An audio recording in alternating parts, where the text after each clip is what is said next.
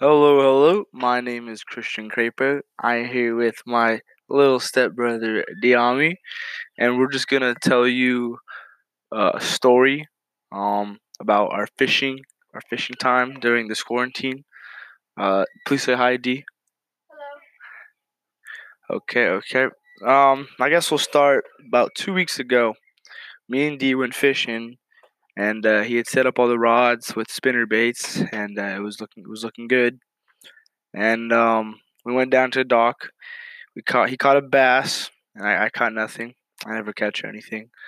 Um, was the bass was it a good was it a good bass, D? Yeah. It was a good bass. All right, he said it himself. It was a good bass.